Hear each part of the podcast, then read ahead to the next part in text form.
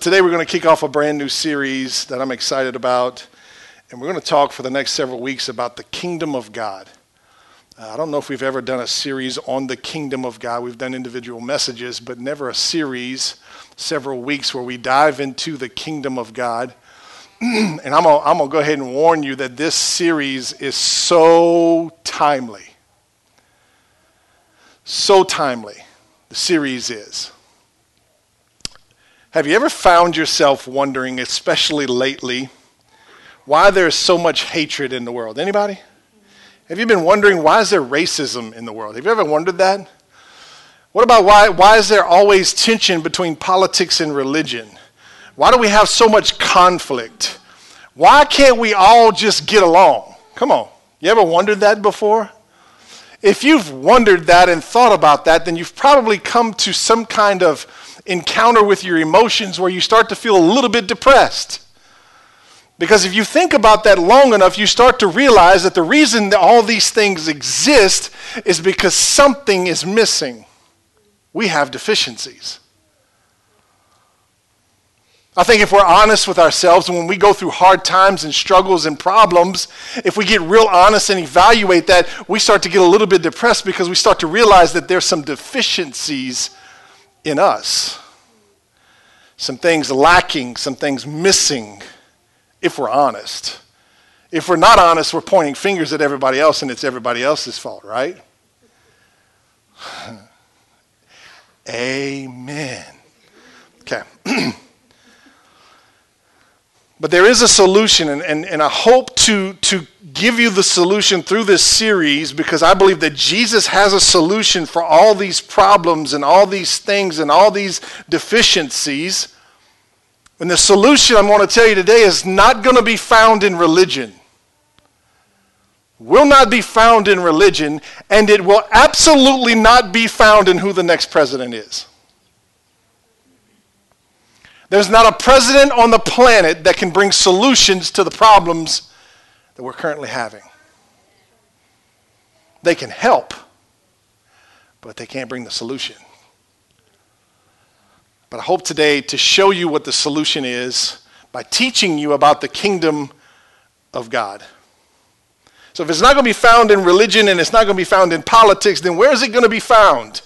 It's going to be found in this idea that's been misunderstood for so long, and the idea is the kingdom of God. And the title of today's message is Kingdom Come. And I hope to show you today what happens when God's kingdom comes. And, and I pray that you leave here today with a greater understanding of what God's kingdom is. How many of you are familiar with the Lord's Prayer?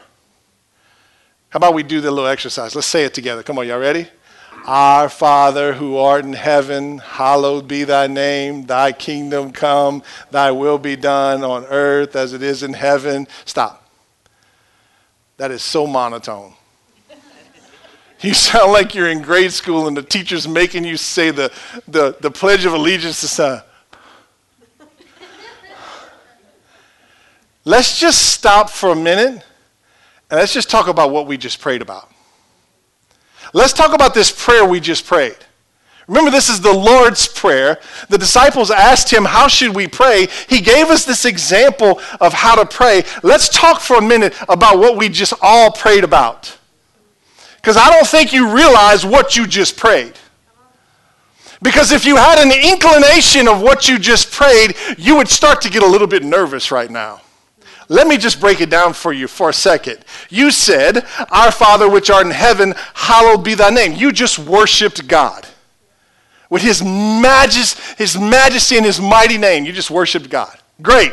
Give yourselves a hand. You did a good job. You worshiped God. But then you messed up. You said,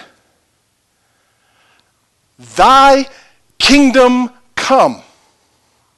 The word thy means God's. it means not yours, but God's. So when you pray, thy kingdom come, you're saying, not my kingdom come, but your kingdom come. You just asked for God's kingdom to come. But it gets worse. You just asked for God's will to be done. which means you are asking not for your will to be done, but for His to be done. In other words, let me tell you what you just asked for. You just asked for your kingdom to die and for your will to die so that God's kingdom and His will could come. Kind of changes how you see the prayer, huh? Maybe next time it won't be, Our Father in heaven, hallowed be thy name, thy kingdom come, thy will be. What was Jesus telling us? That when you pray, the kingdom should come. Come on. Come on, that's not just a Lord Jesus heal my pinky toe kind of prayer. That's like a, the kingdom's coming.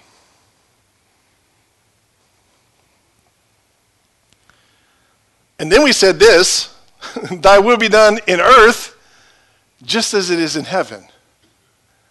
You realize that in that prayer, you're actually calling heaven down to earth. You, you, we're actually saying to God, I'm not satisfied with the earth the way it is. I'm calling down heaven because heaven is greater than earth, and I want heaven to change earth. That's what we're praying. It's a prayer of discontentment. I'm not content with this world. I'm praying that heaven would come and invade this world and that this world would start to look like heaven and heaven wouldn't look like the world.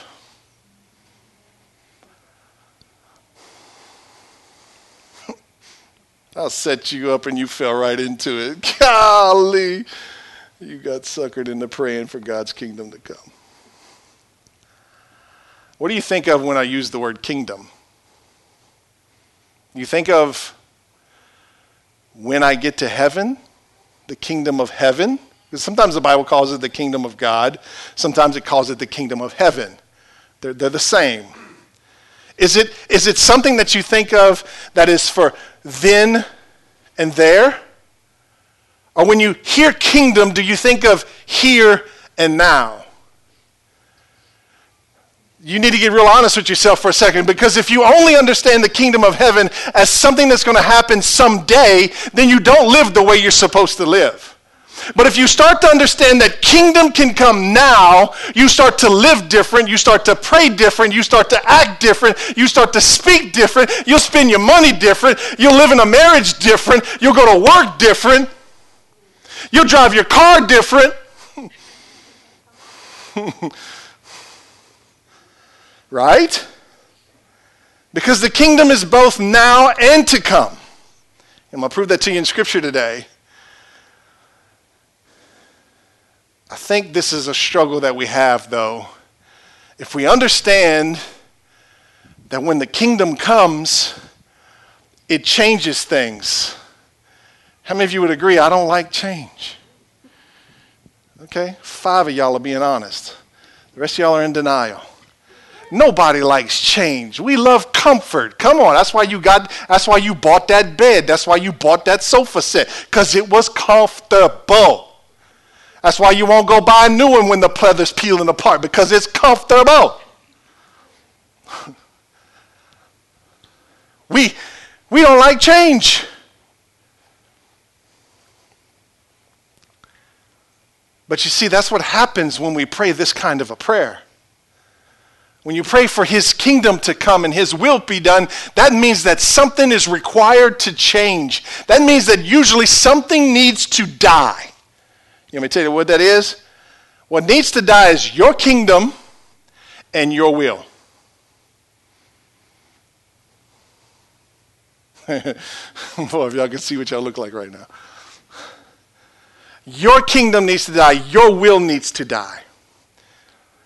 You see, if I understand that when the kingdom comes, it brings change into my life, then I need, I, Jamie Tyler, needs God's kingdom to come into my life and change it. I needed to come into my family and change it. I needed to come into my community and change it. I needed to come into our nation and change it. And I needed to come into this world and change the world that we live in. But where does it start? In me. God always starts in me before he starts in anybody else. I'll prove it to you in marriage. Every time I've asked God to fix Cheryl, he fixed me. Right, Cheryl? He's still working on me, so I guess, I don't know, maybe she's good. I'm jealous, but okay.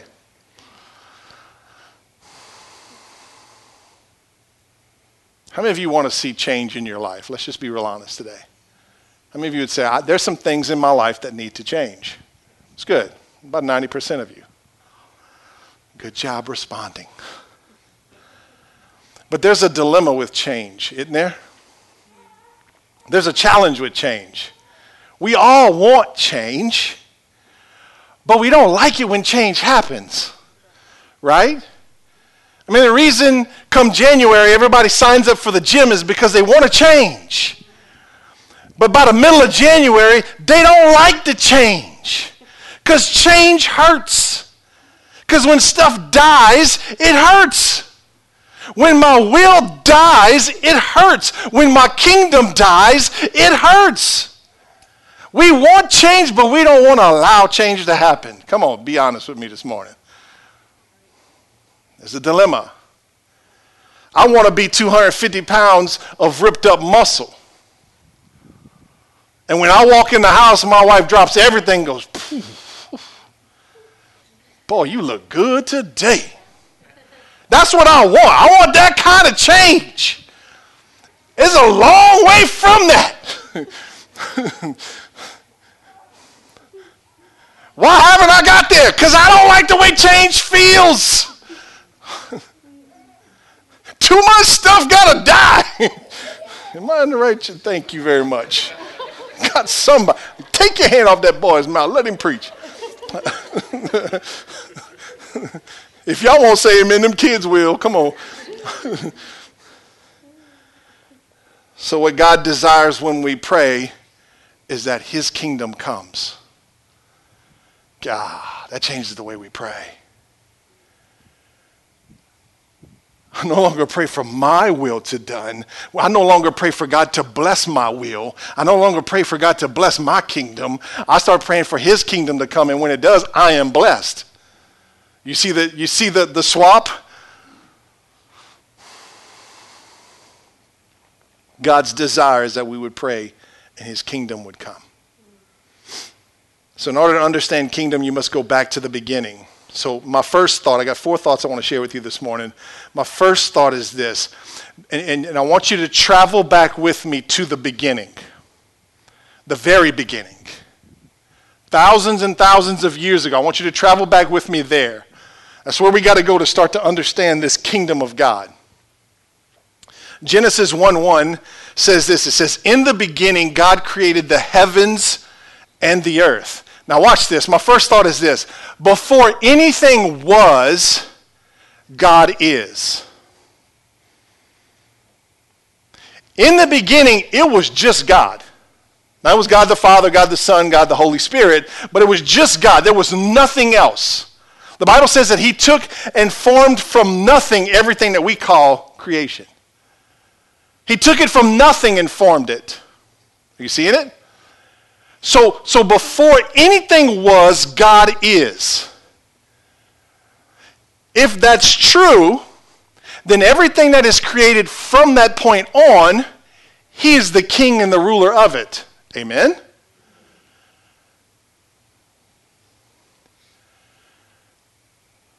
The word God denotes that, that, that He's self existing. He's the self existing one. He's self sufficient one. He doesn't need anything. He doesn't need anybody. I hate to break your feelings today, but God don't need you.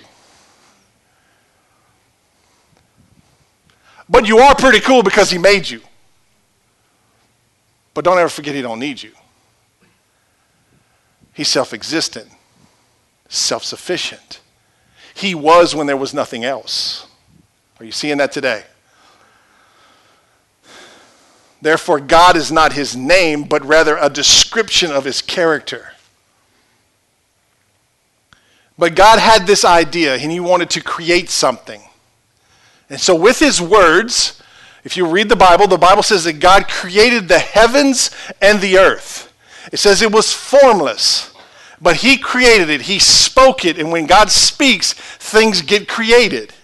So he spoke creation into existence, the heavens and the earth. Then he put everything that he wanted in heaven in heaven. He put everything that he wanted in earth in earth, right? That's why we got mosquitoes. You can be mad at the mosquito control people, but that was God's design.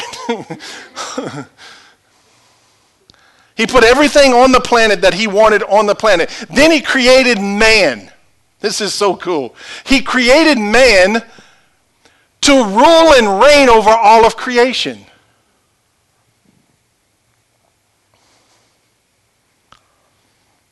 He created a paradise where the Bible says that he would walk in the cool of the day in the garden with Adam and Eve. Do you know that's his desire for every one of us? That God would walk with us in an intimate, deep relationship, like the most special relationship you could ever have, the one you look forward to the most, the one you can't ever get enough of. Come on, you remember when you were dating your spouse? It's like y'all couldn't get enough time together. You know, when curfew would come around, you'd be like, oh, the curfew. That's God's heart for us. And so he created this paradise for us to live in called the Garden of Eden, right?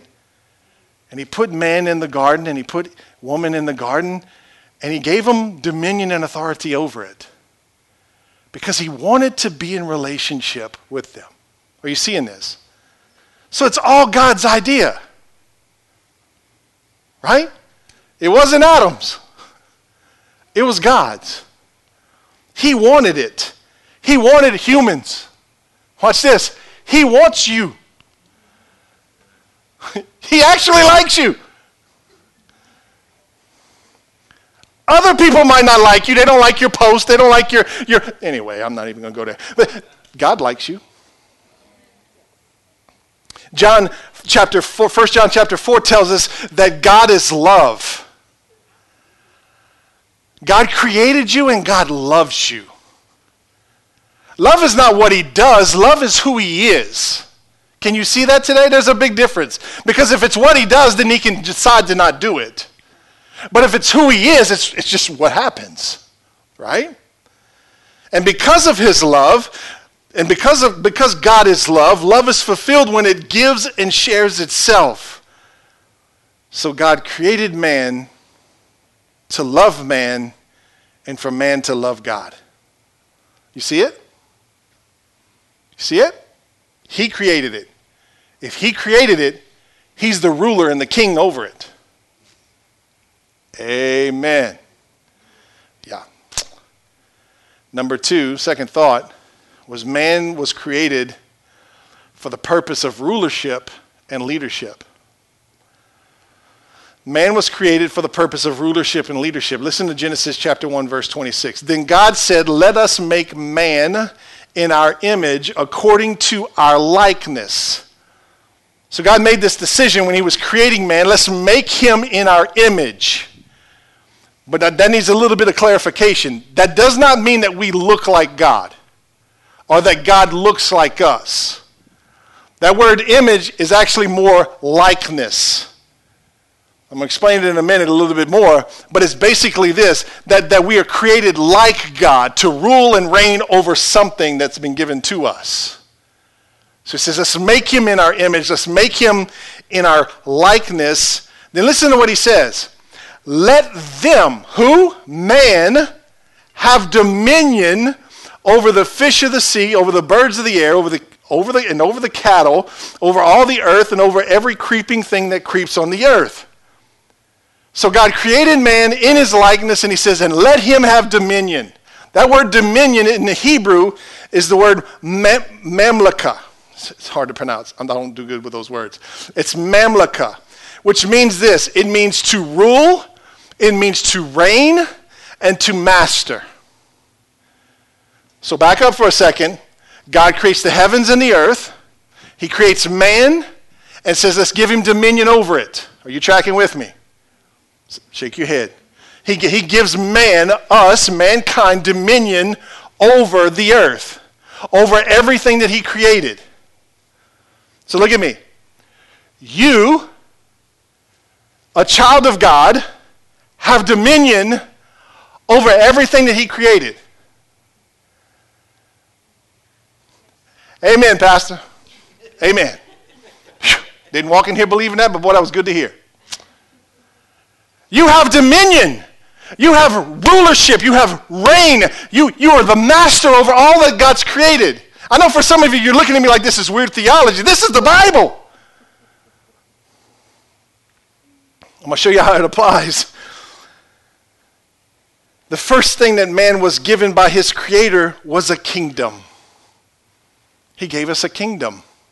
Whose kingdom? His kingdom. He gave it to us. Pretty cool, eh? If you don't think that's cool, you need to go to the doctor and get your heart checked. but notice he did not say, let us have dominion over it. He said, let them have dominion over it. And I got to get this point across because he gave it all to us. To us.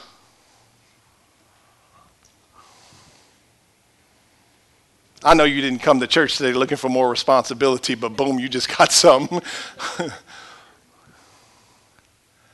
I don't know how you came in here feeling today. I don't know what people have said to you this week. I don't know what you think about yourself. But what God thinks about you is that you're a ruler and you're a king over His creation.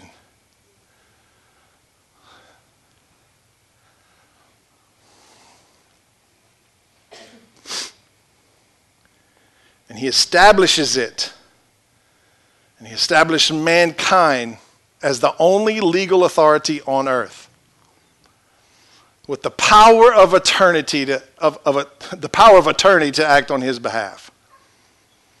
So we were created to have dominion over the earth. He, we were given the responsibility for representing the kingdom of god on the earth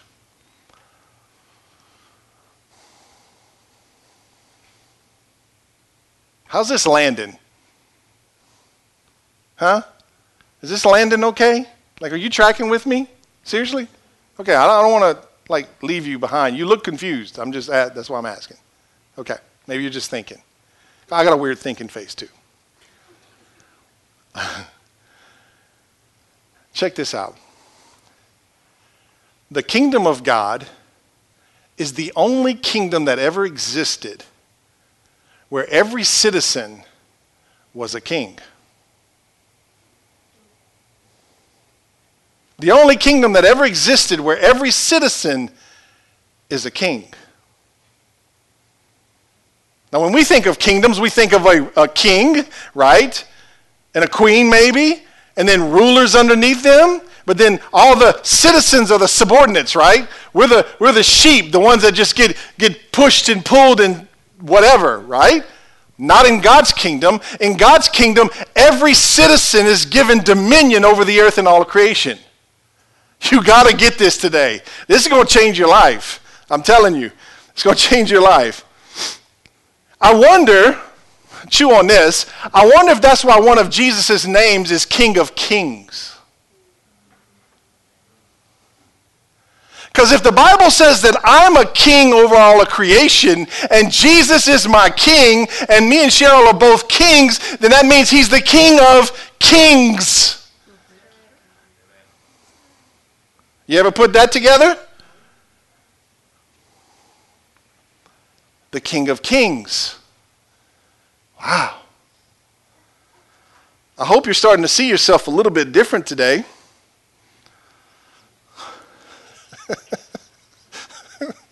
Said, I hope you're starting to see yourself a little bit different today. I mean, I'm not cussing at you. Some of y'all looking at me like I done cussed at you, like I'm calling you some names or something. I'm not calling you now, I'm calling you up. Right? I mean, you're a king. You didn't meet anybody this week that called you a king. Listen to what Peter said. this, this will blow your mind. Peter's, Peter, Peter says it. The same Peter that denied Jesus three times in the rooster crowed, right? Peter, the same Peter. Listen to how he describes us. He says, You are a chosen people. You are a royal priesthood, a holy nation, God's very own possession. Wow. I'm going to say it slow. You're a chosen people. Like you're chosen. You're not frozen, you're chosen. You're a royal priesthood. That means you're royalty. Yeah, but my last name is LeBlanc. so what? God says you're royalty. I don't even go back to my hometown anymore because I'm afraid to get stopped by the cops. I might get arrested and put in the newspaper for something my, my people did. but even though I'm still royalty, right? He says you're a royal priesthood. You're a holy nation. You're God's very own possession. Isn't that good? So my first thought was this that before anything was, God is. The second thought is, is that man was created for the purpose of rulership and leadership. That's what you were created for. If you were created for that, then that means you have the ability to do that. Even if you're not good at it right now. That's called growth. Okay. Third thought the greatest threat to thy kingdom is my kingdom. Not Satan, not the left or the right, not Republicans or Democrats. Come on, not, not the Soviet Union. Come on. Not the Osamas of the world. They're not the greatest threat to God's kingdom. The greatest threat to God's kingdom is my kingdom. Because when my kingdom exists, His doesn't. And the only way His kingdom exists in my life is when my kingdom gets pushed out. Oh, there's a war. Let me tell you something. There's a war. There's a war, and there should be a war going on inside of every one of us. It should be a battle every day. You should not be ignorant that, oh, I'm just going to give my life to Jesus and everything's going to be peaches and cream. I don't know who told you that. We didn't, you didn't hear that here. Has that other church lied to you? The greatest threat to thy kingdom is my kingdom.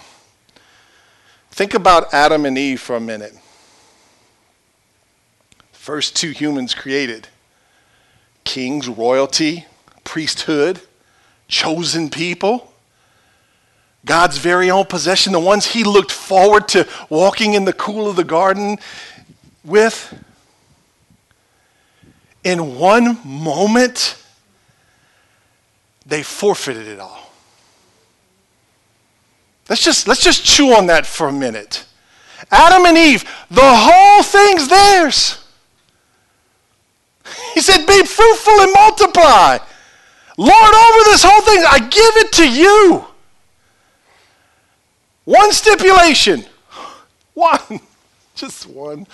Just one. It's like, why'd you even have to say I couldn't eat from the tree? Like, I'd have been better off if I didn't even know that tree existed. How many of you like me? Like, don't tell me what I can't do because then I'll be tempted to do it. Pray for me. One tree. And in one moment, do you know, just side note, do you know the fall of man in the garden was a big deal? Like, that was not God's plan. That was not his desire. That was a big deal. Why was it a big deal? Because in that one moment, that one act of disobedience, everything changed. And what mankind was given was forfeited, it was given away. Isn't that just like us? Like we got all the kingdom. We have all access to heaven. We can call down angels. And one stupid little thing in the corner gets all of our attention. And we'll give it all up for that one thing. Adam and Eve standing there in a moment. Kings with all authority. And they give it up to eat from something that they thought they needed, that they thought they were lacking. how many times do we forfeit our kingship to fulfill a lust in our heart?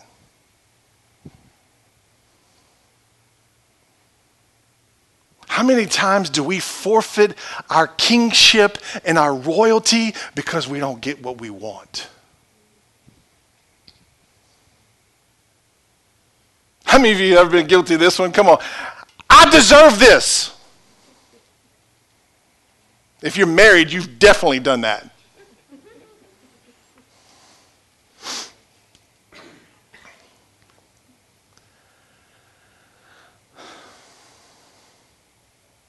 This is what's crazy is Adam didn't only lose the kingdom, he also lost the most important relationship he had with God. Wow. The fall in the garden was a big deal. If you understand that and you understand what was given away, then you really start to get this new revelation of all that God did to restore it.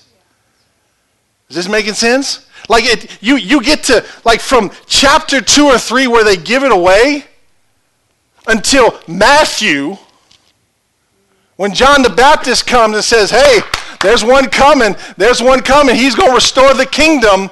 From, from the garden to then, God did all that to restore it. I mean, listen to me. He could have said, done with y'all, wipe us all out. I'm going to start from scratch. I'm going to create a new heaven and a new earth and new people with a better brain. the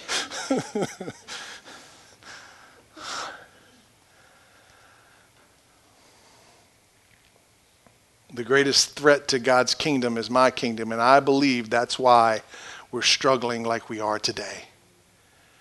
As a nation, as a world, but watch this as a church and as a child of God. Because you see, Adam went from thy kingdom come to my kingdom come, and then everything started falling apart, right? They lost paradise. I'm so mad. But we had paradise, Gerald. We had paradise. They gave it up. But we going to get it. We'll get it again. Everything fell apart. So, so what does that mean? That means this that every time I forfeit my kingship, things start to fall apart. You ever wonder why things fall apart in your life? Hello? You ever wonder why things start to fall apart? Maybe you're a creature of habit and you start to point fingers at other people. Well, it's the government. It's society. It's because I live in Louisiana and they don't use my taxes right. It's because of this. It's because my mama this and my daddy this. And, and you start pointing fingers at everybody else because your life is falling apart. But, but would you stop for a second and maybe evaluate yourself and say, could it be me? Could it be that all of a sudden my kingdom came and his kingdom left? And now my world's falling apart. And it ain't Satan's problem. It ain't other people's problems. It's your kingdom's problem. Mm-mm. I can hear you chewing.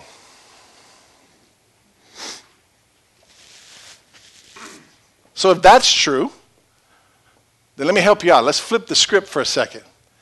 If all of a sudden one day you wake up and you realize, my world's falling apart, or my life's falling apart, that's an indication that your king, your kingdom, just became the most important thing. And God's kingdom got kicked to the curb. Oh, I can, I can hear what some of you are thinking right now. I mean, some of you, are, you're, you're debating. You're going, okay, but, but, but, does that mean that like every time I have a problem, it's because of my game? You can overthink it if you want to.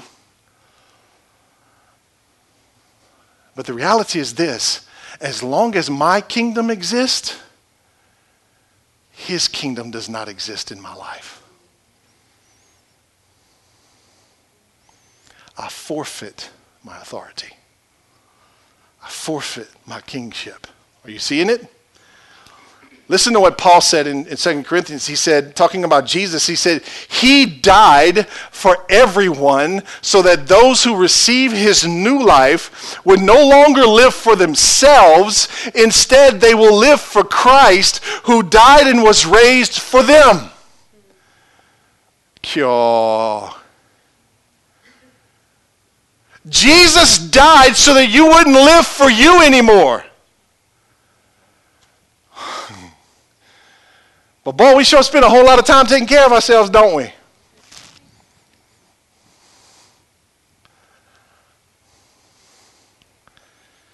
You know what Christ came to do? He came to deliver me from me. Not from Satan. He'd give me victory over Satan in a heartbeat. He's already done that. He came to rescue me from myself. But nothing's going to change in my life unless I'm willing to submit to the king of his kingdom, to Jesus. So that poses a question. Where is God specifically calling you today? What is he specifically saying to you today that needs to die in you? What needs to die? Can you be honest enough with yourself? It doesn't matter what age you are. Something needs to die. Is there a desire that you have that you will not give up on? Does that need to die? Is there something that you think is owed to you and you won't be satisfied until you get it? Is that what needs to die? Is there an independent thing in you that you're not willing to submit to an all powerful God? What is it inside of you? Is it a lie that you've bought into? That you're worthless and you're trash and it doesn't matter what you do? What is it that needs to die in you? You need to ask yourself that question and you need to answer it. Because I believe the Holy Spirit right now is specifically dealing with every one of us about what needs to die in us.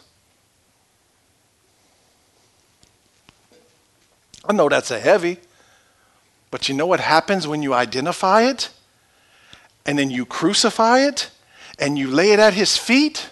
You know what happens then? Life comes. His kingdom comes. Come on, your authority comes back. Your hope comes back. Your joy comes back because now it's not dependent on your kingdom. It's all dependent on his kingdom. I just get to walk in the authority that he's given me. Amen? It's better to go his way than our way. We know this. And my fourth thought is this this morning God's intent is to rule the earth through relationship, not religion. So if God's going to rule the earth through us, if we're the kings and we have all the authority and he's going to do that through us, then how does he do that? Does he do that according to how good we are? Does he, does he, does he do that according to how much we don't sin? Does he do that according to how much we say hallelujah and praise Jesus? And quote scripture? You can shake your head or something. How does he do it? How does he rule through us? Only by relationship. Only by relationship. There is no other way, only by relationship. What was true in the garden is still true today. God moves in and through us by relationship, not rules and regulations. You know, if you, if you took this book and if you could just like lay out all the pages and you had the ability to see the whole big picture of this book, you know what this book is? This is not a book of the law. This is a book of relationship. It's a relationship book. It tells the story of a wonderful God who created mankind in his own image and likeness, and he wanted to spend time with them. but they gave it up. They became independent. So instead of getting mad at them and wiping them out, he created another way for them to be restored again to him. And he's such a gracious God that he's going to create paradise again because the Bible says that there's going to be a new earth and a new heaven. It's a book of relationships. Anything God ever does in your life is going to be done through a relationship. That's why it kills you to be isolated. That's why it's dangerous to be independent. I don't need nobody. Let's give that a couple months and then come back and tell me again. I got this.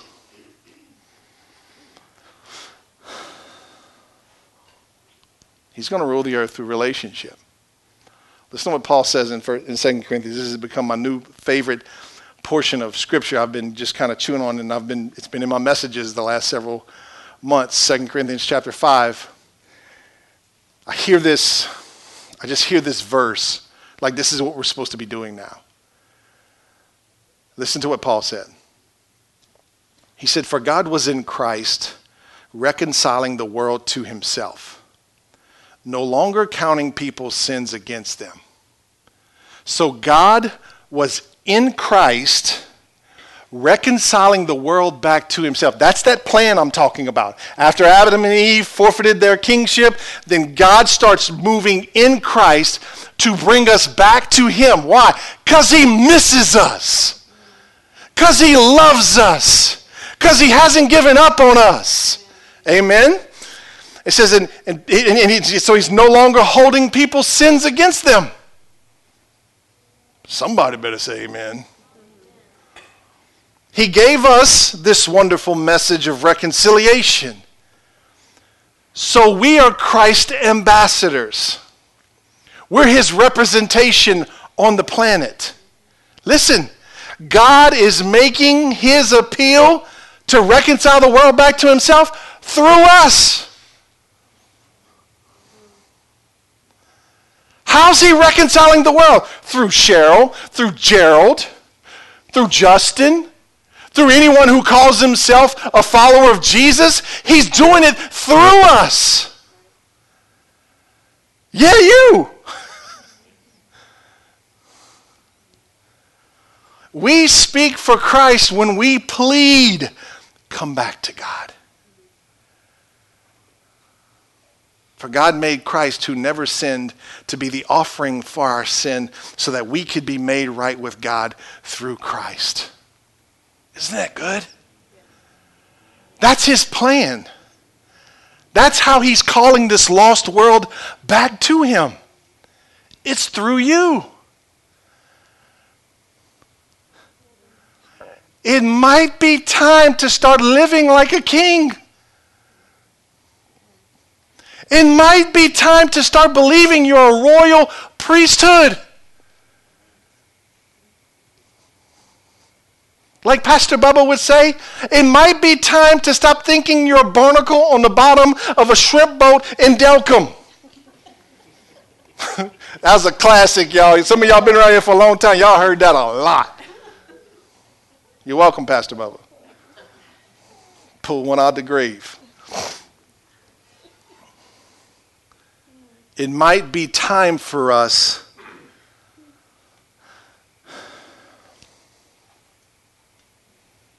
to start being kings again. I wonder if what this world really needs is for you and I to be kings again.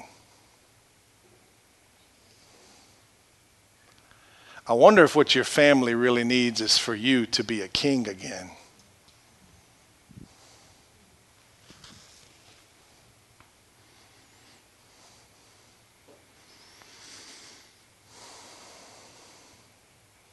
Let me show you what that looks like.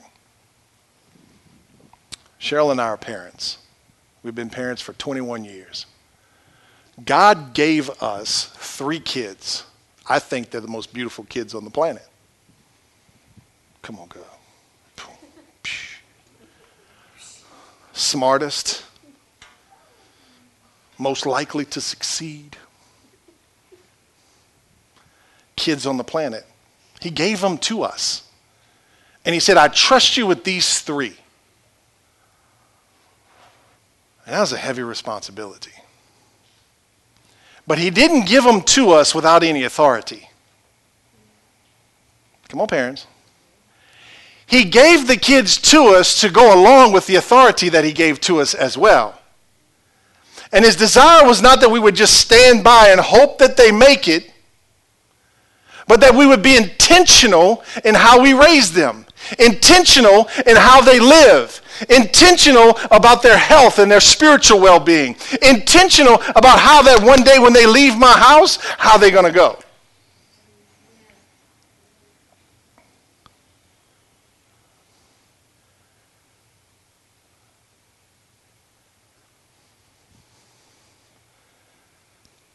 We have the authority. The kids don't.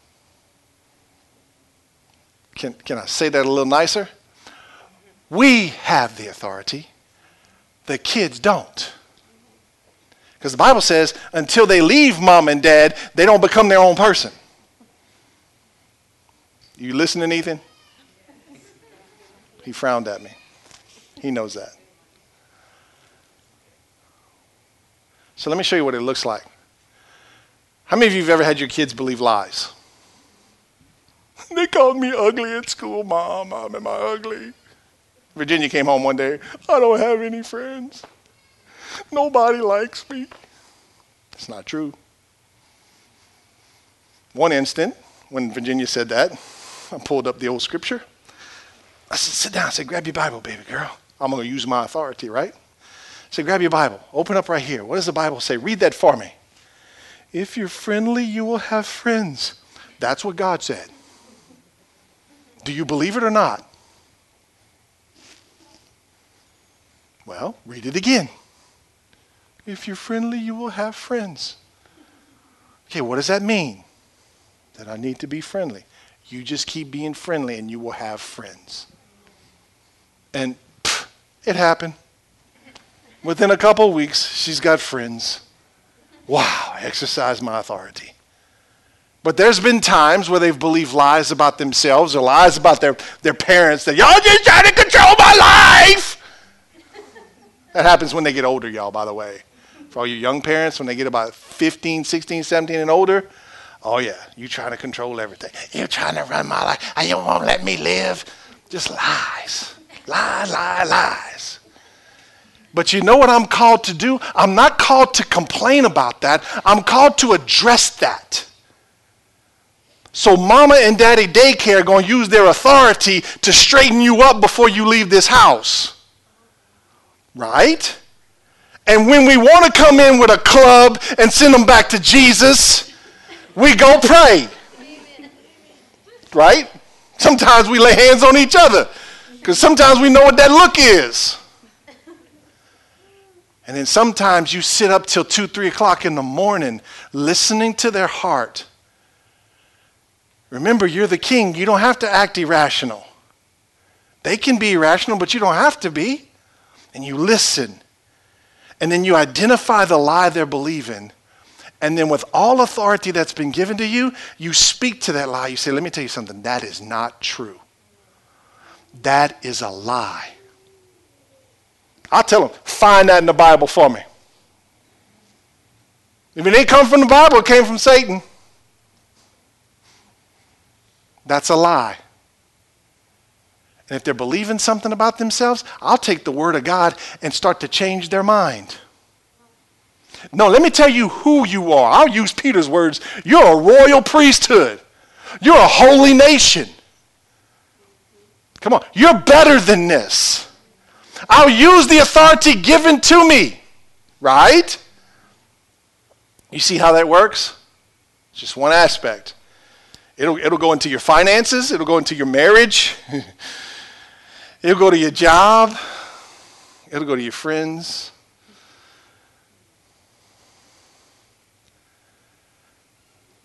So let me tell you how the Bible refers to us, to man's relationship to God.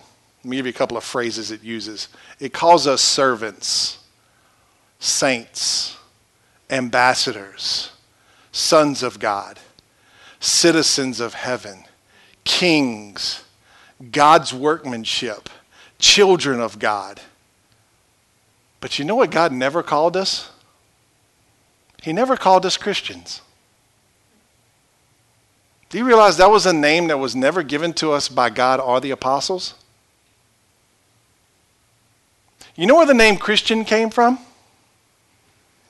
It came from the book of Acts when the apostles were doing the great works of God, and the citizens, the people, the ordinary people, seeing what the apostles were doing by using their authority and their rule and their reign over this creation that God gave them.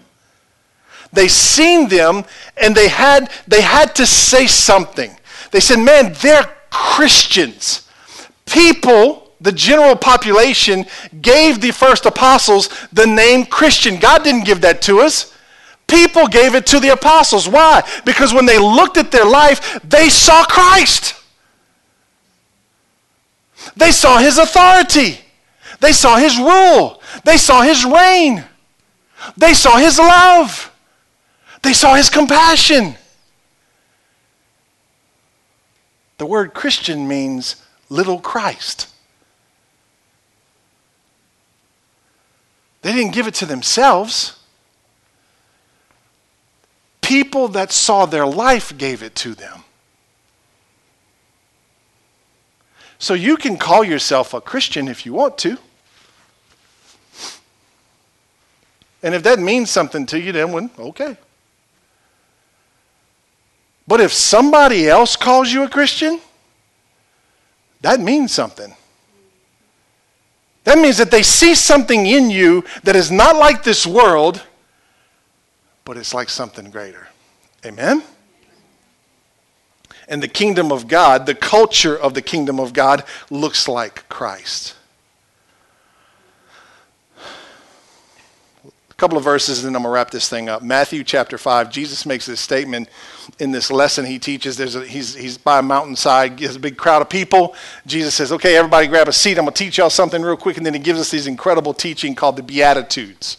It's found in Matthew chapter 5. Listen to what Jesus says Blessed are the poor in spirit, for theirs is the kingdom of heaven. Quick question How many of you are poor in spirit? You're scared to answer that question because you don't know what it means, right? Everybody raise your hand. You're all poor in spirit. Congratulations. Everybody's poor in spirit. You know what that means? That means you're all missing something. That means you're all lacking something. That means every one of us has deficiencies.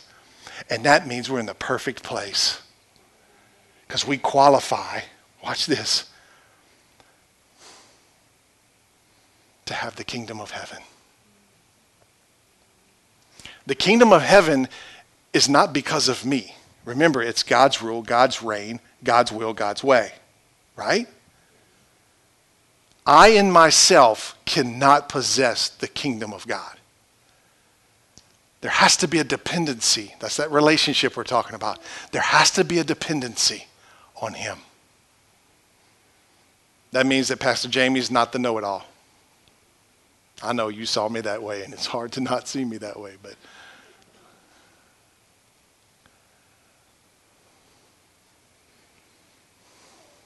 I think I'd rather be poor in spirit than rich in the world and have the kingdom of heaven and not the kingdom of self.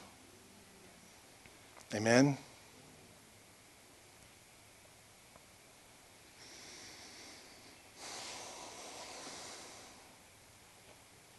Where do you find yourself today?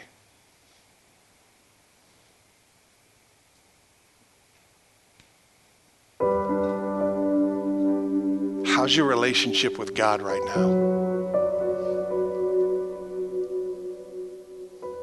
You see, that last point demands a question to be answered. If God's plan to rule the earth goes through relationship and not religion, then how is your relationship with God right now?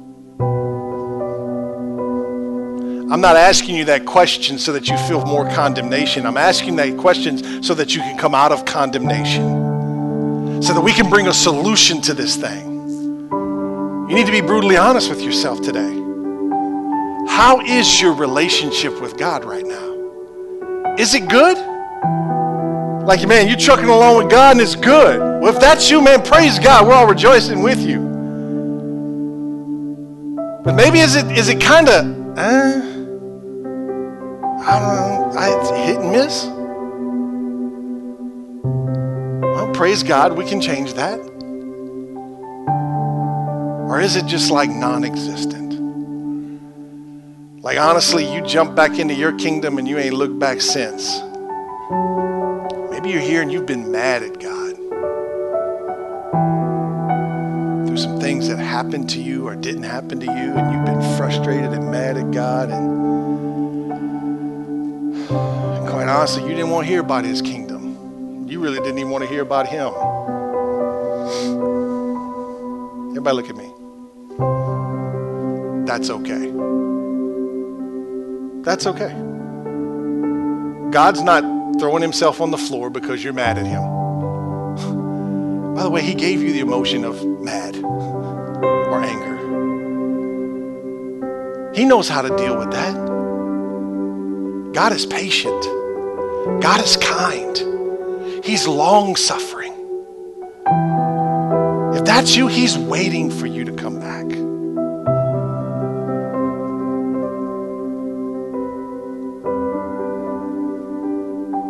I guess the real question is is will you come back?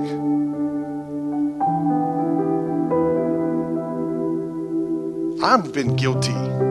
I mean, this is a continual struggle. My kingdom still wants to exist. My will still wants to be done. This ain't something that happened 20 years ago. This is every day. You hear me? Every day. Every day, something's got to die so that something else can live. And it's going to happen through relationship. So let's deal with that today. Read a verse to you from John chapter 3. Jesus said this. I want you to, I want, to, I want you to let this just kind of marinate in your heart. Jesus answered, He said, Truly, truly, I say to you, unless one is born of water and the Spirit, he cannot enter the kingdom of God. You're speaking of being born again. So I'm going to give you an invitation in just a second. There's going to be two invitations given. One invitation is going to be to those of you that are here today and you've never given your life to Jesus. I want you to say, I want you to hear me say this. I am glad that you're here today. In fact, I'm excited because you get a chance today to give your life to Jesus, to come into a relationship with God. The Bible says that, so, so watch this. If you give yourself to Jesus today, if you give your life to Jesus today, that means before you walked in here and before you made this decision, you was an enemy of God. And now that you've made this decision to give your life to Jesus and accept him as your Lord and Savior, now the Bible says you've become a friend of God. I'm glad you came today. Right? That's the first invitation. Is into it's an invitation into an original relationship with God. And then the second invitation is this. It's a it's an invitation to come back to God. You're saved, you know that Jesus is Lord, but honestly, you've just been doing your own thing. That's the second invitation. So we're going to lower the lights for a second. I'm going to ask you to bow your heads and close your eyes because I believe this is a private moment. And I'll make the invitation and I'll give you a chance to respond.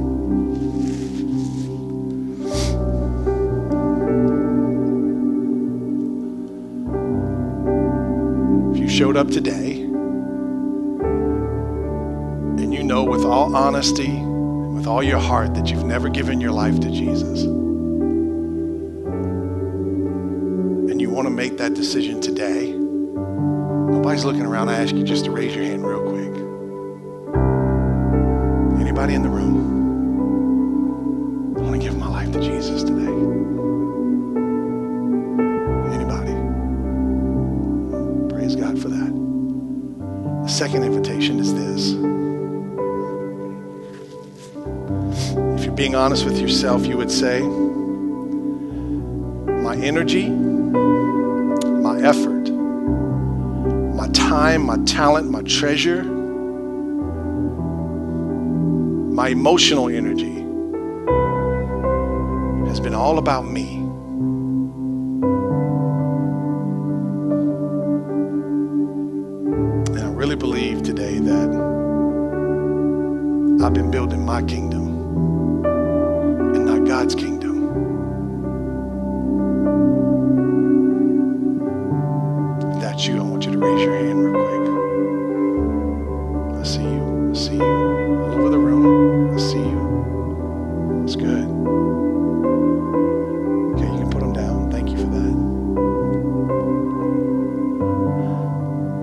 Along with that, if you've been struggling with disappointments, letdowns, and you find yourself feeling some way about God that you know is not right,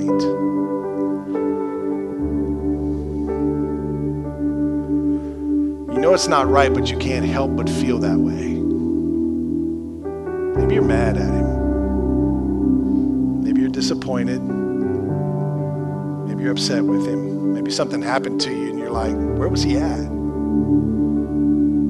Can I ask you to get real honest with me today? Nobody's looking around. If that's you, would you just raise your hand? I just really feel in my heart. That, that's what I thought. That's good. All over the room. All over the room. Wow. You can put them down. Thank you for being honest.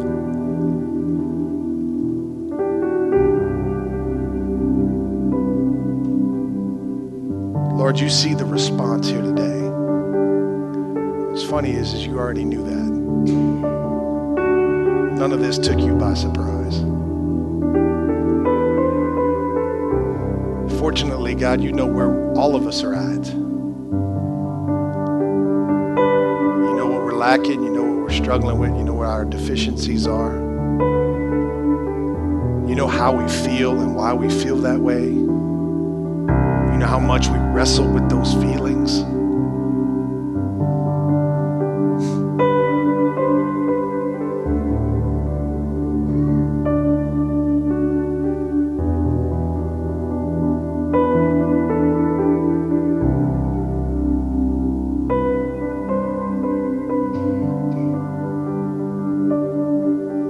What I hear God saying this morning is this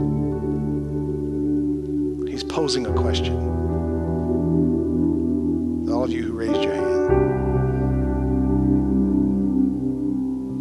He's asking, Will you trust me again?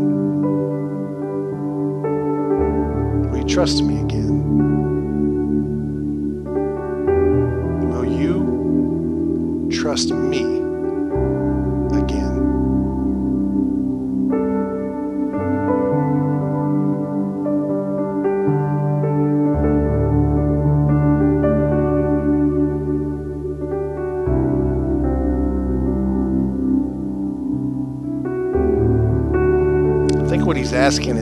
trust me until you can one day get a full understanding of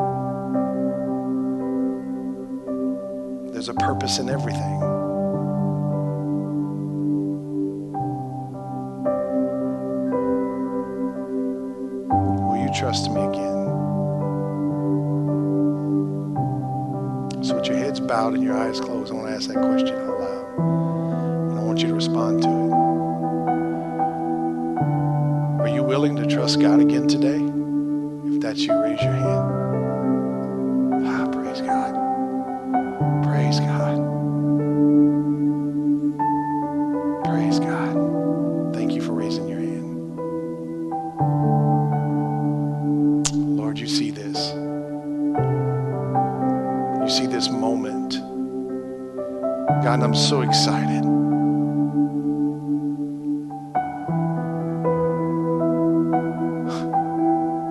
so excited.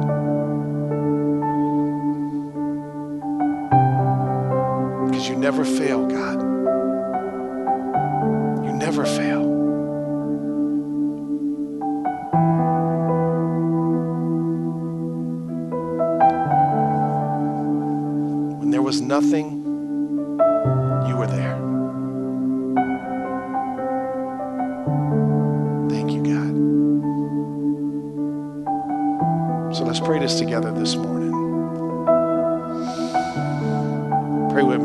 Jesus.